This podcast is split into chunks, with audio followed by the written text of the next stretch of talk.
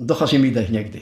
73-letý Václav Čempl čeká na oddělení v Ostravské městské nemocnici kvůli operaci srdce. Problémy s dýcháním ho trápí dlouhodobě. Už několik měsíců například nemohl na kole vyjet na svůj oblíbený pradět. Já jsem do 64 roku ještě chodil hrát s klukama hokej a tak, jo, a prostě vydržel jsem. Před operací je Václav nervózní. Jak sám říká, v životě se mu dařilo nemocnicím vyhýbat. Já nevím, co to je nemocnice, já nevím, co to je špital. Jo, nevím, já jsem v životě v nemocnici nebyl a teď, jak to ty vidím, jak ty sestřičky tu vedle mě skáčou, tak já jsem z toho trošku vybrkaný, vystrašený. No. Popisuje Václav. Podle primáře kardiologie Marcela Hečka se ale bát nemusí. Operace proběhne v narkóze, Václav nic neucítí a díky novému přístroji a vybavení bude i zákrok rychlejší. To, co jsme předtím dělali třeba v dvě, dvě a půl hodiny, řekněme, tak jsme zkrátili na hodinu.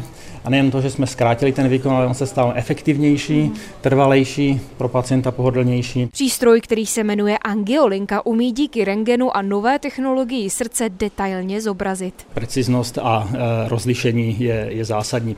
Nejenom e, v tom e, dokonalém zobrazení, ale v podstatě i v tom softwaru. My dokážeme tím přístrojem natáhnout, řekněme, z databáze CT pacienta a sfúzovat ho s reálným obrazem. Angiolinka navíc využívá mnohem menší dávku rengenového záření a je tak pro pacienty i zdravotníky méně škodlivá. Podle Ostravské městské nemocnice má poblíž stejně kvalitní přístroj až Olomoucká fakultní nemocnice. Z Ostravy Natálie Flajžíková, Český rozhlas.